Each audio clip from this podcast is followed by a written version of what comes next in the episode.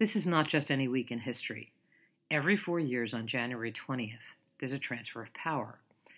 And as folks who work to repair the world in ways large and small, this week every four years warrants some reflection. Even if a president is reelected, there are challenges and opportunities to consider.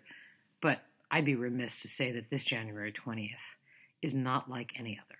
This presidential election has not been like any other.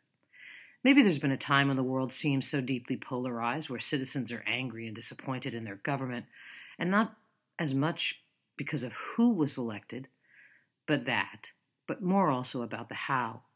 Democracy is a privilege, and somehow or another it's turned into a real life version of that late 90s MTV show Celebrity Deathmatch. So here's what I think is worth talking about. How do we manage in an environment like this? How do we lead? Emotion so high, skepticism in leadership higher still. You know, I could have gone and found a first rate mediator to come and talk with us today, but I chose a different path. As a certified mediator myself, I guess I could have offered my own two cents, but mediation requires something I don't think we have parties willing to seek what mediators call the third story, more commonly known as common ground. It seems that people with these deep ideological differences can't even have a conversation. And that's what I want to talk about how to lead in this brave new world, frightening for some of you and perhaps a new opportunity for others. Most importantly, we need to learn how to talk with one another.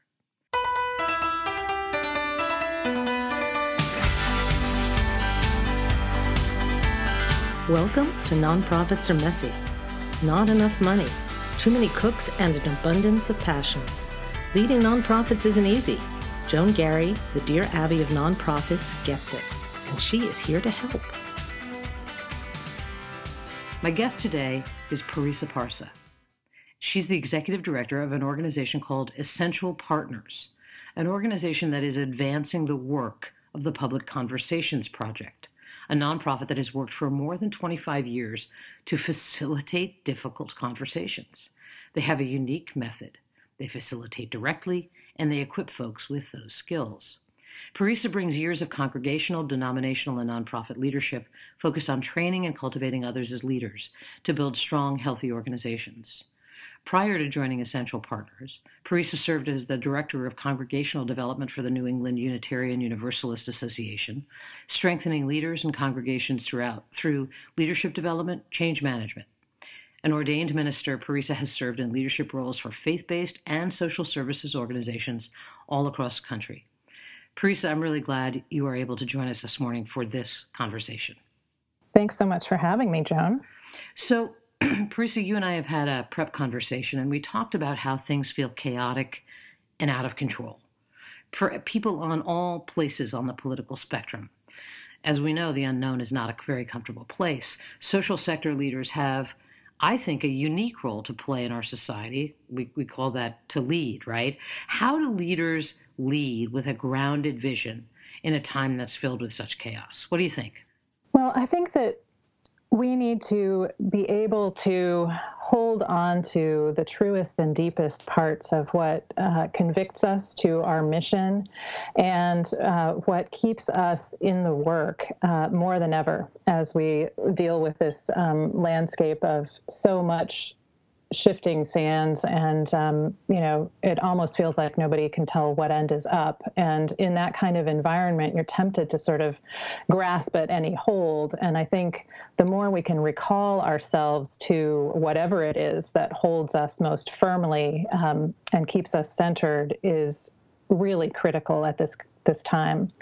Um, it can be tempting to think that we have to be at um, every rally or every um, gathering or every you know respond to every tweet that comes uh, our way. And i think the most important thing especially for nonprofit leaders where we're often dealing in these climates of limited resources and limited energy and such a high rate of burnout is to um, get really clear about what our distinct purpose and mission is and to live it fully. Yeah i i actually, my wife and I had this very same conversation as I was thinking about what message I wanted to communicate this during this particular week. And she said people just have to really focus on what it is they do and why it's important. Um, mm-hmm. So I, you know, have a lot of clients uh, who are thinking about this very question, obviously, and I hear I hear leaders use words like battle. I hear mm-hmm. people use words like crisis plan. Certainly on the progressive side of the aisle. Mm-hmm. But it doesn't it feel like everybody in Washington has, or sort of everyone in the United States has like bought went out and bought a pair of boxing gloves, mm-hmm. and and and is this a helpful paradigm for nonprofits to use, and how should they think about it differently if it's not? Yeah, I think um, I think that the boxing gloves analogy, that sort of always being prepared for battle, is um, one of those things we can we can do at the expense of um, that groundedness in the core convictions that we just talked about. And um, the way I've been thinking about it is to be a little less like Rocky and a little more like the Karate Kid. Right. so we're looking for that way to maintain our balance and grace and also lean into our strength, right? We want to have the strength to know when is exactly the right moment to respond rather than expending too much energy on fighting every single battle that comes our way. Um, and I think one of the things, of course, coming from this uh, religious realm, um, I'm often inspired by leaders who talk about the life of prayer. But I think, regardless of your religious convictions, um, making sure that you take that we take extra time to do that reflective practice that helps us move from that place of the deepest. Um, values that we have is one of the ways to make sure that uh, in a crisis we can respond not with um, reactivity that can exacerbate the crisis, um, but instead with um, with the kind of um, continuity that helps us, even if the crisis doesn't end up going our way. You know, if, even if we are about to lose the battle, right. knowing that we have behaved and performed in ways that are absolutely consistent with our values and our beliefs and convictions. So one of the famous uh, quoted things from um, Dag Hammarskjöld, who was um, head of the United Nations uh, in its early years, was that he, as a man of faith, got up every morning an hour early in order to pray. And when things were especially busy, he got up two hours early to pray. You know, so not letting go of that time for reflection and for um, grounding oneself uh, or one's organization in a time like this is really important. Of course, there are some listeners say I already get up two hours early to read yeah. my email. um, but the concept is a good one, certainly. Yeah. Yeah. So, um, you have on your website, which do I have this right? Is uh, www.whatisessential.org. Is that correct? correct. Okay, yep. good. Um, a, uh, a downloadable PDF that if by the end of this podcast you have not downloaded it, we have done something wrong. Um, it is called Reaching Across the Red Blue Divide. And um, I found a lot of great value in it. And w- one of the questions I think would be really helpful. What are the keys to making a difficult conversation productive? And maybe you should even tease out for folks what productive looks like. And I, I'm looking particularly at the the sort of the introduction to your uh, this PDF, which I found to be real valuable. Mm-hmm. For me, w- what productive looks like is that the part the folks who are party to the conversation leave uh, with their sense of self worth intact. That um, that you might actually find points where you might be able to work together, that your future work isn't compromised, but actually might be uh, magnified or uh, somehow deepened by the conversation that you just had. Um, and that each party can leave with a little more insight. Um, so it's productive isn't about reaching agreement necessarily, but about reaching some understanding, an understanding that you didn't have coming into the conversation. And the things that are key to that are really um, being willing, at least for the moment of coming together in conversation to set aside the need to persuade and emphasize boy that's easier said than done isn't it? Right? I know. Oh my I know, goodness. Because we feel desperate to persuade especially in a climate of such polarization well right? and especially i mean when you think about when i think about my listeners they're sort of in the business of you know advocacy is about you know fighting i'm not fighting exactly but like persuasion and you know there's righting the wrongs. Like it feels pers- mm-hmm. like very persuasive right yeah, yeah, it does. It does. And one of the things I think is eh, good to remember is when you know you're preparing for a difficult conversation, you can hold the frame of really intentionally um, just, you don't need to let go of that core uh, way of being that is about being an advocate or you know that core if it's core to your identity and the work that you do that advocacy is so important you're you're not compromising that to set it aside for the time of the conversation and say i'm this my purpose right now is just to understand. Right. Right? I'm i can pick right back up with the advocacy and maybe that understanding can help me be more effective with the advocacy. Good point. But for this time i'm going to create this sort of we talk about dialogue allowing for a little time out of time right? Where you can just push a little bit of that that you work with all the time uh, to the side in order to focus really clearly on how do we understand each other. One of the things I, that I um, that I've learned in reading uh, uh, lots of different books is that um, a that difficult conversations are super scary that we avoid them. And mm-hmm. and mostly we just don't think the conversation is going to get anywhere because no one feels particularly heard or valued. And what i've also learned uh, george lakoff is really good on explaining this. Uh, great author. He writes a book called uh, i think it's called don't think, don't of, think of, a pink. Don't think of a pink elephant. Don't think of an elephant. Correct. Yeah. Right.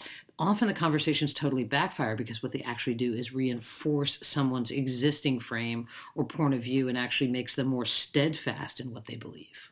Mm-hmm. Mm-hmm. So it's very interesting. So um, the method that I mentioned earlier um, that you use is called reflective structured dialogue. Um, I think cleverly called RSD. Rolls okay. right off the tongue. That's right, exactly. So, um, can you pretend that I'm 10 years old, which emotionally you wouldn't be that far off? And, ex- and explain to me sort of briefly, and people can certainly go to your website to learn more, but what's at the heart of RSD, reflective structured dialogue?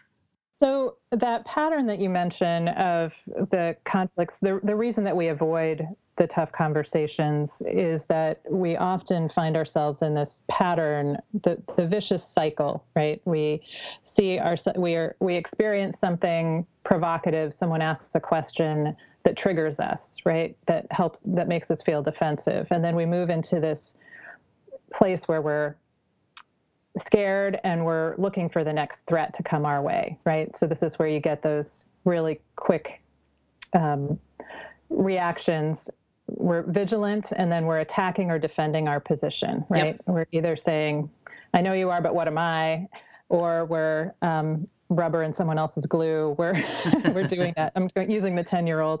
Thank you very much. I appreciate that. and and the moment that we get into the attack and defend, we're inviting another trigger, really, right? Yeah. So the response is going to be something else that will trigger us, and then it just keeps going, right? And that snowballs into um, this uncontrollable thing, and we have a terrible experience, and we say, "I'm never going to do that again," and why would we? Yep. So reflective structured dialogue works to create enough of a structure around how we have the conversation so that we can set up a constructive cycle. And the key pieces of that are um, learning to ask questions that open us up beyond the attack and defend, to really listen to the answers, to take time to reflect on what we want to next say and then to respond. So it's this ask, listen, reflect, respond that creates a different kind of cycle that invites us into a different kind of relationship that builds new understanding. Well, I think the key here is that you lead with an ask, right? I I um, I think this whole notion of curiosity kind of runs through um, much of what I what I know about your organization. And um, for those listeners who are old enough, I actually approach my work this way. I consider it. Um, there was a show on in the 1970s called Columbo, and I um, I fancy myself like I try to think like Columbo, which is rather than making a statement like "Wow, you have quite a mess on your hands here." You know, I might just actually ask a question so that they reveal themselves what that what that mess is and what it looks like. So right. it does feel like the question is pretty key. Um, so we are talking to Parisa Parsa, the executive director of Essential Partners, an organization that is advancing the work of the Public Conversations Project. They've worked for more than 25 years to facilitate difficult conversations and equip people to have conversations what, about what is most essential to be able to move forward as couples, families, and my particular interest this particular week as a nation. And you will find them at www.whatisessential.org. Parisa, the, the reflective structured dialogue sounds just right. It sounds like it makes sense. Can you offer our listeners an example of success you've had? So, in a community setting, one of the places where they've really taken up the work of reflective structured dialogue as a practice for a whole town is Gloucester, Massachusetts, with a project called Gloucester Conversations. Now, Gloucester is a small town uh, on the on Cape Ann in Massachusetts, and um, a historic fishing village, long storied history. You might know it from the film The Perfect Storm. I actually and, know. I think I actually know it because like, isn't like Gorton Gorton's Fried Foods like yes. made there or something? Yes. I don't know why I know that. The former original Bird's Eye Factory, uh, a recent subject of controversy. Um, the uh, so the community was facing all kinds of controversy um, over one issue after another. Um, it's a community that is very devoted, you know, longtime residents who are really devoted to the history and preservation of the town. And it's facing all the changes that every town in America is facing around challenges economically and, um, you know, pressures around growth and um, change of every kind. Um, so they made news a year when 18 girls in the public school got pregnant um, and there were huge fights over birth control. There were fights over a new charter school going in not too long after that.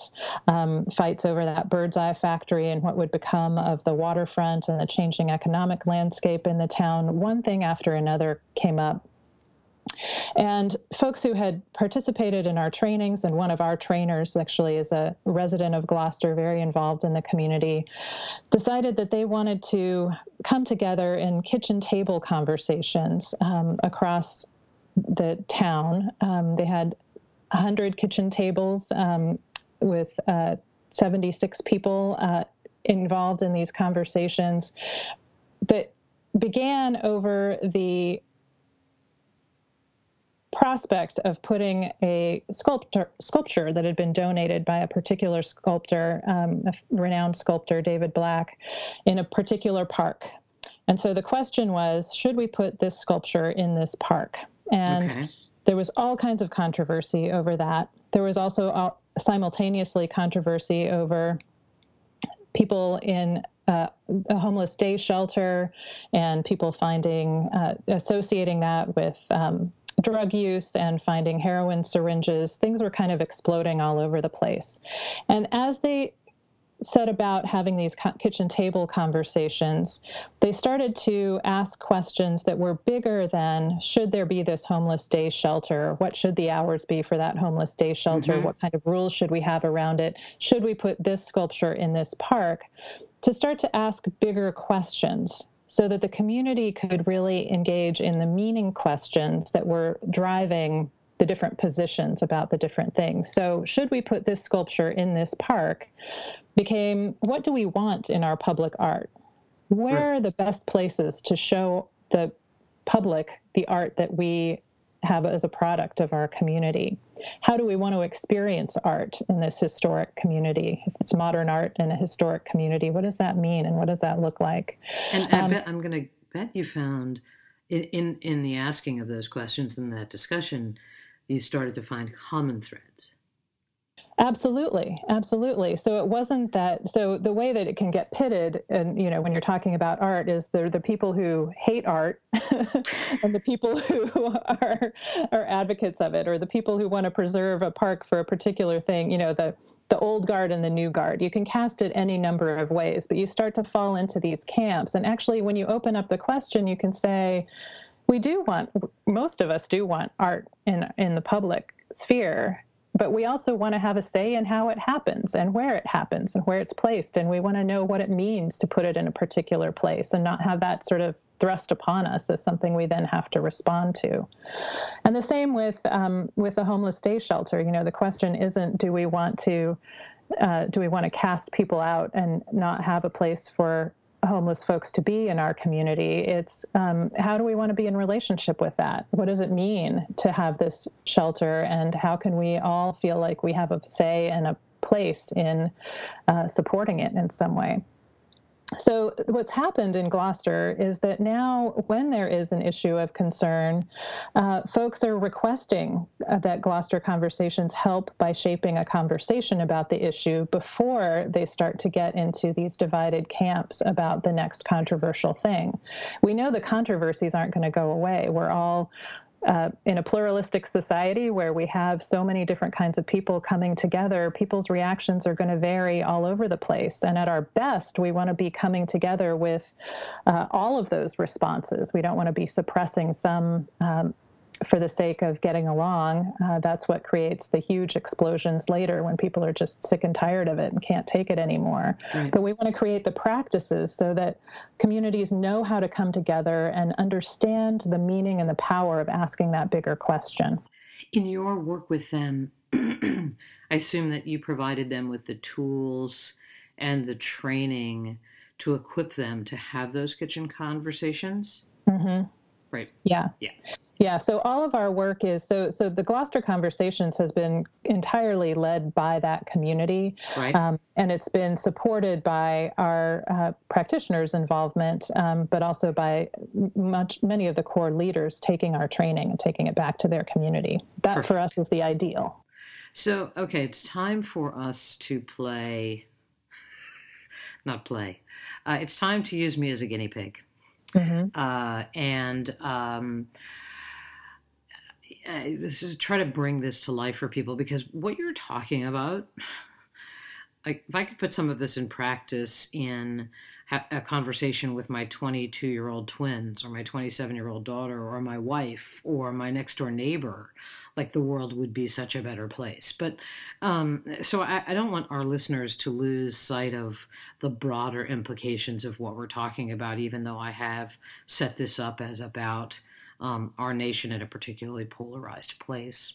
So uh, let's let try this out on me, Parisa. Mm-hmm. Um, uh, so what do I, what do I do? I, I make a I'm going to do I make a statement and like yeah take so me through this exercise. really. Let's let's do it briefly. Yeah, this is an exercise that we do in our trainings just to illustrate the power uh, that. So we often think of ourselves as being great question askers, great curious people. Um, we consider ourselves at all intelligent, we think that you know our curiosity has something to do with that, and we're often not aware of how. Um, the way we shape and frame a question can shape a whole conversation and, in fact, a whole relationship. So, we like to do this exercise just to illustrate the difference in the stark difference in how what's driving a question can really change the conversation. So you're going to make a statement about something you believe to be true. And first, I'm going to ask you questions that are trying to persuade you. Okay. Um, and certainly advocates make a lot of statements, so um, it, this would not be uh, foreign turf for me or any listener here, right? Um, uh, I believe that healthcare is a fundamental human right. So, what about who, who's supposed to pay for that health care? I mean, it all costs money. So, where's that supposed to come from? Uh, mm, okay, so I'm. I guess I you will, can respond. Yeah, no, I know. I'm thinking. I'm thinking about how to respond, and thinking that I believe that it should be a shared responsibility. That I do believe that the government has a role to play in the protection and care of its citizens, and I also believe that citizens have an obligation to um, share in that as well. So, what happens when the costs are so high and the government has so many other obligations? Are we supposed to give up having an adequate defense for our nation in a time of international turmoil in order to make sure that everybody goes to the doctor? I, I don't ever see anything as a sort of a both as an either or. I kind of see it as a both and and as something where you set priorities based on um, sort of you know based on what's happening in the universe at a particular time but i do think that the health and well-being of our citizens is core to whether we make good decisions whether we live in the world effectively like it feels really fundamental to me well, you did a very good job of not taking the bait, Joan. Oh. All right. What was what was, what was the bait? So, well, just to get into a, more defensive posture and um, and then attack government priorities or do you know so the the the pushing of persuasion is you know it gets you into that attack defend so let's do it again. Let's, let's do it again. And I, you want me to be a jerk this time? no, um, no, I'm, I'm, sorry now, but you know, uh, yeah, I guess. Okay, I am not I'm a jerk. I, I, I, like that stricken from the record. Um, so you want me to say I believe healthcare is a is a fundamental right? Let's try it again. So I believe healthcare is a fundamental right. Ask me the same question, Parisa. So who's going to pay for it? I think the government should pay for it. So, what about the government's other priorities? How is it supposed to make sure that we have? I mean, we have nobody wants to raise taxes, and we already pay too much in taxes. So, what's going to happen when we face a really huge threat? And yeah, but what our- happens? What what happens to me when I'm you know when i'm when i'm stricken with an illness that keep that that doesn't allow me to go to work and i i can't actually afford uh, you know, I can't afford to pay for my own health care, so I go to so I go to some kind of subpar doctor who causes me more harm than good. Well, don't you have friends and family who can help you out? Well, we no. All, we all want to be able to work on to work for our own health care and cover our own costs. That's how how this nation was built. No, I think that our, our uh, I, I, disagree with you completely, Parisa, because I think that our nation was built um, on the foundation that yes, of course, citizens should pull themselves up by their bootstraps, whatever bootstraps are, and that the government also has an obligation. I mean, why do we have a government if it isn't to protect and defend and and and c- compassionately care for its citizens? Or how how is that better? Yes. Okay. So yeah, that's that's exactly it. So I got to be the jerk actually, but yeah. um, um, so then the next thing would be um, for you to make the same statement and me to ask you the questions to understand. Okay, so now I'm going to make the same statement. So I'm making the same statement. Mm-hmm. Okay. Um, so I, I believe that, like Canada, which is looking more and more appealing to me. Um, this is, says the uh, person who tries to be even handed. Um, I believe that it's a right of every citizen to have uh, good quality health care. So, would you tell me a story about something in your experience that has led you to that belief? Sure. Um, well, I you know I have kids who roll off of my um, uh, who roll off of my coverage at age when they turn age 27, and um, and one of them has a job, but that doesn't pay benefits, and I uh, I worry a great deal about uh, either her inability to pay for she has some pre-existing conditions and i worry about her ability to pay for those without um, really jeopardizing her financial stability or looking to me and my wife to do that um, and whether or not we have the capacity to do that mm. What's at the heart of the matter for you when you think about your, both your family and our society I guess what's at the heart of it for me is that I feel like um, I, I, I feel like my daughter works hard. She just doesn't have a job that pays benefits. Um, I, I, wish I could actually tackle that issue, but I, I, I, don't think I can. She actually really loves her job, but I, I feel like somebody should be in her corner. And I maybe that's what I feel like government is fundamentally about. Mm. I think that's a good okay. example of the difference. Yeah. So yeah. how uh, do we have time to go into the differences between those? Real quickly, and then we're going to close. Yeah. Up. So how did what, what felt different in the? Did you see the? Did you could you hear the difference in the quality of conversation between those two modes of asking and engaging? The second one made me think about my position, mm. and made me you you gently asked me to bring it to life in some way that that made it more than a statement but a live i was able to communicate a lived experience um, that helped I, that helped me understand my position and maybe actually helped you understand my position mm-hmm. yeah and it also got us to the human concerns that are behind the different you know policy or political statements that we make. And the human concerns are what the policies and politics are supposed to be protecting and guarding and uh, working for. So the closer we get to those human concerns the more we can create policies and um, political positions that are aligned with them rather than confusing the political positions for those deeper concerns. Yeah, very. That was very. That was really very interesting. Um, so we um, just one more question, I think, um, and and I believe you said some of this earlier, but I just want to just leave with this question for you. Um, regardless of the, the uh, of your ideological uh, position in the universe as a nonprofit leader, um, any last piece of advice for leaders as we move into what are both uncharted and what are likely to be very choppy waters?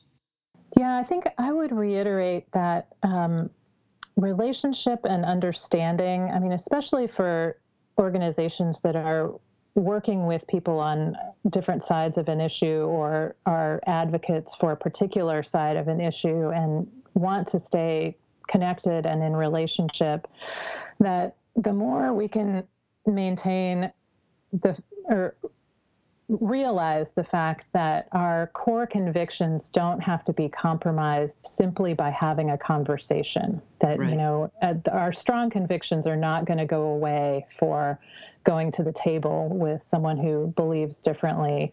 Um, in fact, they're usually, uh, our 27 years of practice have shown that people coming together across huge divides don't usually come away persuaded to the other side's position, but they do come away with deeper understanding, with a greater willingness to work together on issues that are of common concern, and um, greater trust in the ability to get their work done without dehumanizing the other side. And that feels like a huge thing in this landscape, right? Can yes. we profoundly disagree without losing our humanity by dehumanizing others? Um, and I think that's where we're going to leave it, other than the fact that I think that it's possible that my blog post might be called The Karate Kid this week. I'm not sure. um, so, um, Parisa, thank you very much. I think I feel like this conversation gave me me some hope and some tools I, I, believe can be of value, and I hope the same is true for our listeners. You can learn more about Parisa's work and how you might be able to engage her team in working with you, your communities, your organizations at www.whatisessential.org. And I want to make a special note on the homepage of the website. You can download a PDF I think is absolutely terrific. It's called Reaching Across the Red Blue Divide. It's nonpartisan. It is super practical. A guide how to be effective on social media, do's and don'ts in the office. I would strongly encourage you as sort of I don't know, in this time of a transfer of power and change, for you to set aside a kind of a brown bag lunch, have everybody read this thing and really talk and listen to each other about its implications. Um, so thank you very much, Parisa, for joining thank us. Thank you, Joan. It's really a pleasure to talk with you always. Always. Um, we are totally out of time. Until next time, thank you for everything you do. And remember that even on the toughest days, nonprofit work is a privilege. Take care. Nonprofits Are Messy is a service of Joan Garry Consulting. Widely known as the nonprofit Dear Abby, Joan's leadership blog reaches over 40,000 unique visitors monthly from over 150 countries. Subscribe at www.joangarry.com.